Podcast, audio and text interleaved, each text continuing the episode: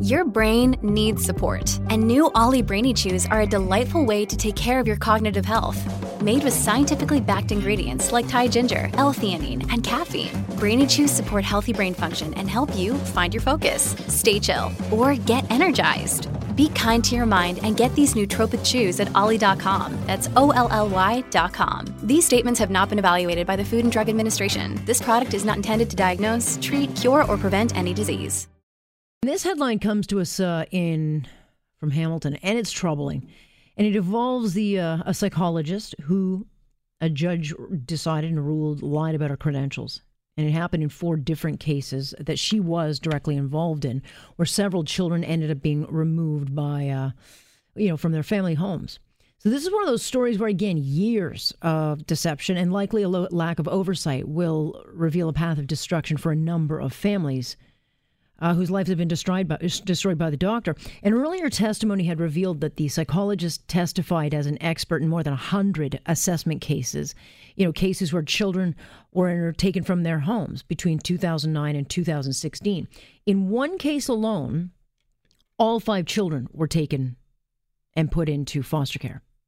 And it was based on this expert's opinion who claimed, you know, she was a clinical psychologist and she did so to increase her credibility, but she was not a clinical psychologist. She was not qualified to make such massive decisions or to offer expertise. But how did she qualify?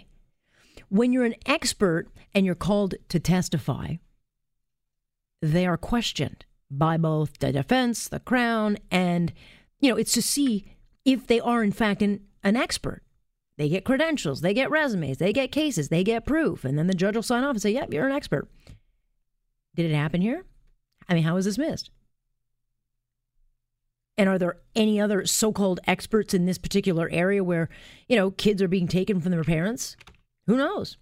Because what I think this case really reveals is that there's no real oversight. There doesn't seem to be any rules in this particular area of childcare of what makes an expert. Lee Jarvis runs a family law firm in the Halton region. She also works in child protection, and she represented one of the families impacted by this.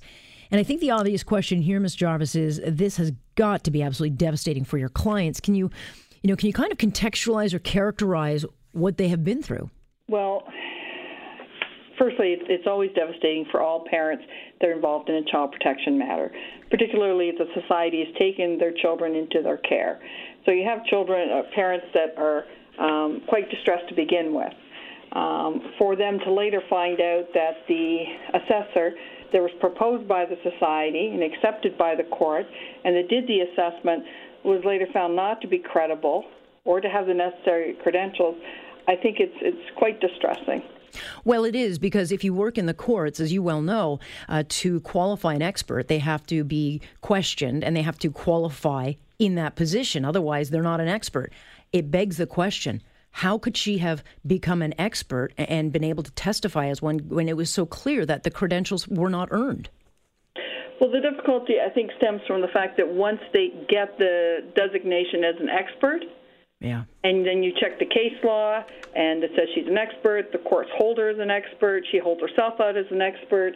Um, it, it's difficult to shake that once she's been designated as an expert, particularly when she's been practicing and providing expert reports in as many cases as she had been involved in. Certainly. And, and for the people who find themselves accused, once that expert speaks, and certainly when dealing with a Children's Aid Society, wherever that might be, those families who are uh, implicated, it's a David versus Goliath fight because it's their word versus the experts. And in the case of the so called expert, um, they didn't stand really a chance. So you know the system is is big, but it certainly is tough to fight once you find yourself accused.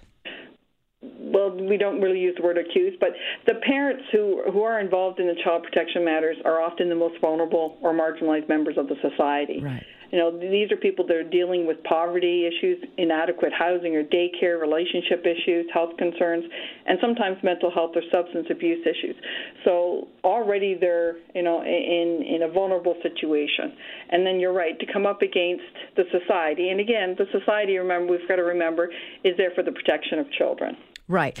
How do, given your expertise dealing with family situations and certainly the area of children, can they recover from this? I mean, once you've taken a child from their home and broken that trusting relationship and the the safety they feel, how do they rebuild? Well, many many parents that have had their children taken from them, uh, they take programs. Sometimes they take parenting programs. Sometimes it's therapeutic access programs. Sometimes it's uh, getting involved in uh, AAA or different programs designed to deal deal with substance issues. Uh, sometimes it's just getting medication for a medical a mental health issue.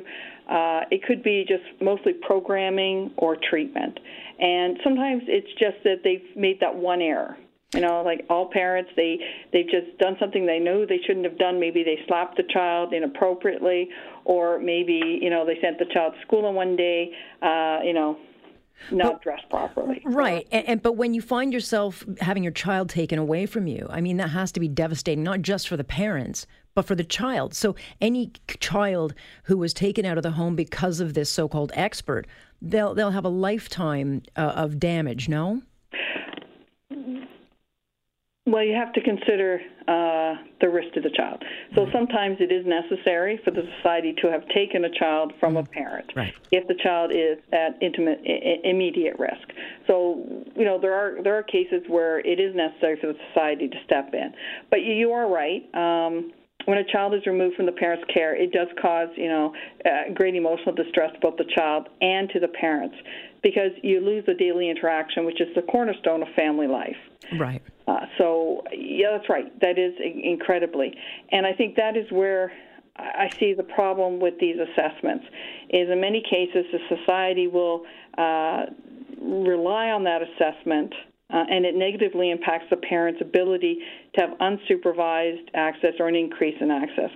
Often it's relied upon to reduce, terminate, or stagnate the parent's access to the children before that assessment can be tested or challenged through cross examination.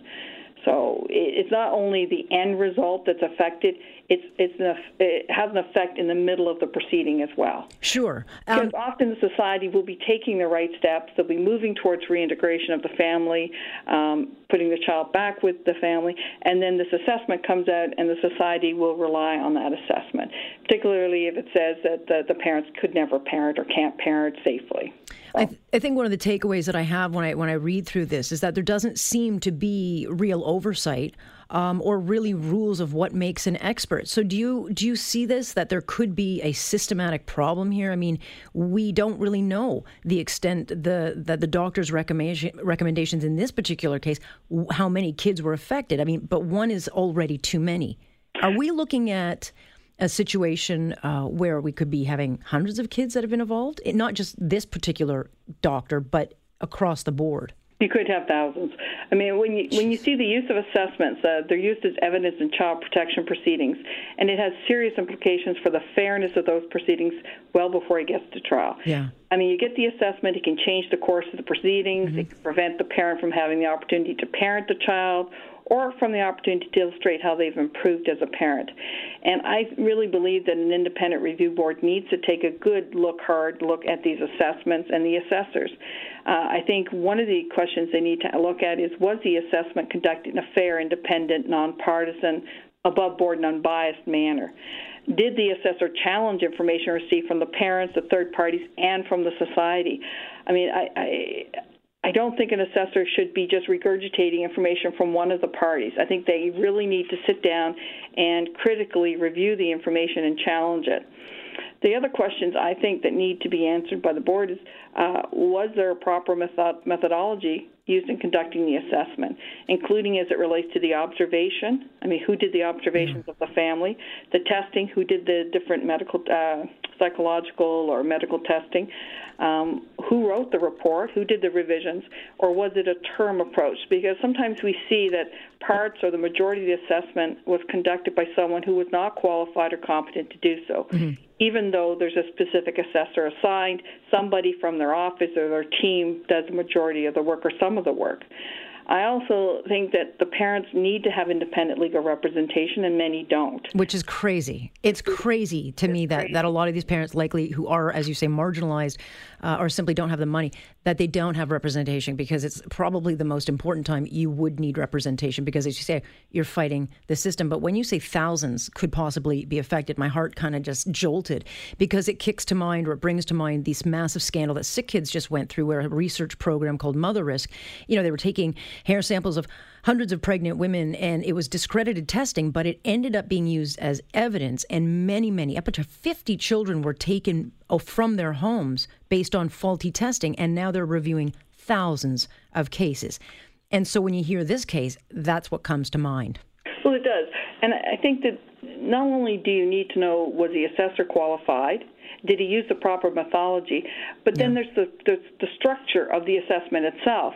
And I, I always wondered uh, who determined. It's usually the society who proposes the assessor, uh, but did the parents have that choice? Mm-hmm. Did they decide? Did they have an option?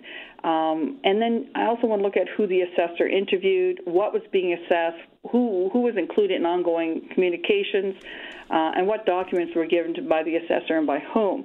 Because in many cases, if the party is not represented, the society will take a lead role. Yeah, which is which is wrong, and uh, and sadly, I don't think a lot of parents understand that they they do have rights and they need to be educated on that. Just before I let you go, uh, Ms. Jarvis, is there anything that this family is there any compensation? Is there something moving forward that at least they will uh, be able to recover here?